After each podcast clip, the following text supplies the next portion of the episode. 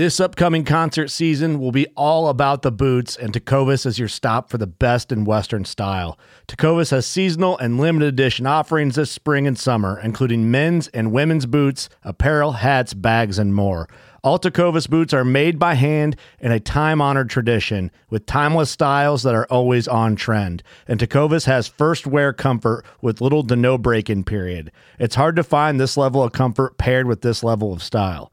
Stop by your local Tecova store, have a complimentary drink or two, that's WCB style, and shop new styles. The smell of fresh leather and friendly staff are at your service. Many stores even have leather custom branding to make your boots truly personalized. And with regular live music and events, there's no in store experience like it. If you can't make it into a store, just visit tecovas.com. That's T E C O V A S.com. They offer free shipping on all boots, as well as free returns and exchanges, and ship right to your door. Go to tecovas.com and find your new favorite pair of boots today. Fishing like a local isn't just about catching fish. It's about connecting with the environment and the people who call it home. It's about hearing the stories and traditions that have been passed down for generations and sharing unforgettable moments with the people you meet along the way. Fishing like a local is having an experience that stays with you forever. And with Fishing Booker, you can experience it too, no matter where you are. Discover your next adventure on Fishing Booker.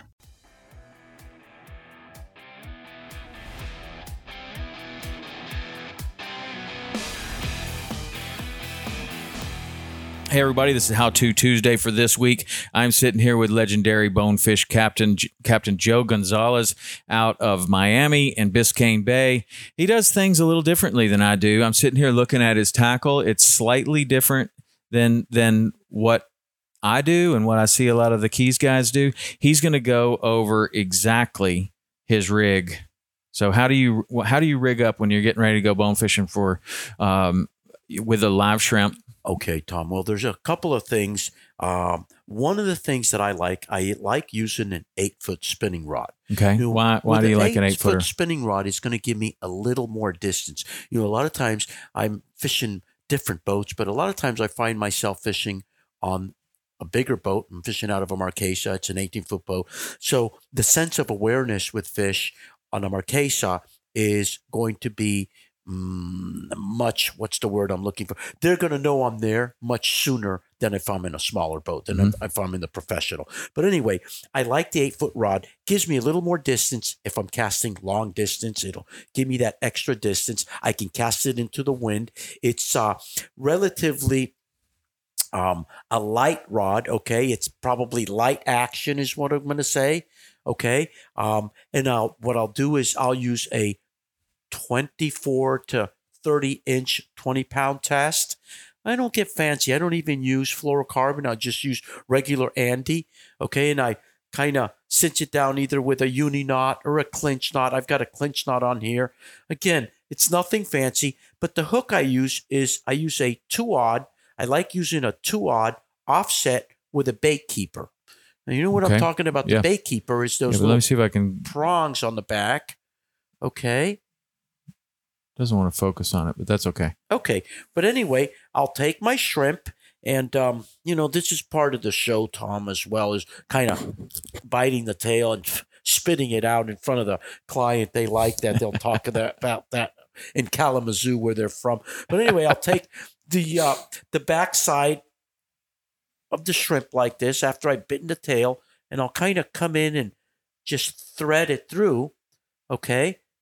I'll impale those barbs in there and I'll kind of hook it like this. So this is kind of a multi-purpose deal that I do it this way. One, it's aerodynamic. It's kind of head heavy.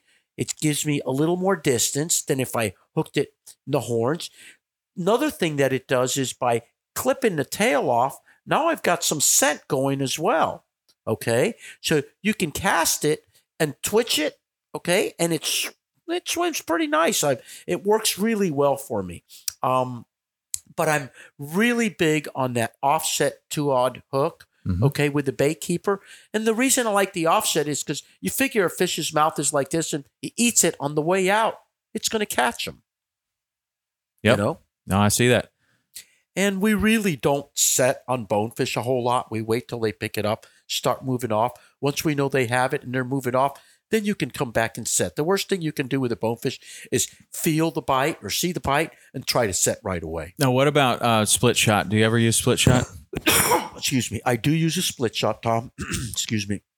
And I usually, depending on the depth, depending on the wind, I'll use a split shot, anything from a number four to a number seven split shot. But you figure I put it up, oh, I don't know, what's about three inches Yep. above or so. And that Mhm. works. That's what works for me day in, day out when I'm bait fishing out here. Now, is Keep that the simple. same rig that you're going to use um, for a booger rig?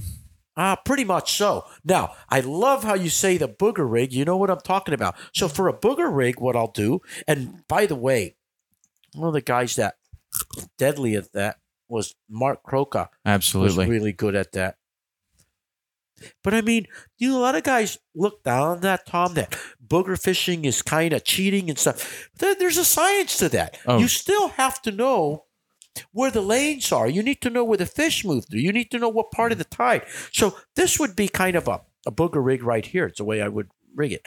And and you usually the best way to do that is fish it off off the rod holder, or if you're going to hand it to someone, you have them do nothing. Hmm You know, when you get picked up, what happens is they start to eat it, and you have to wait till they have the whole thing in their mouth. If you could try come back and set right away on them, you're usually going to miss the bite. So at that point, less is more. Yeah.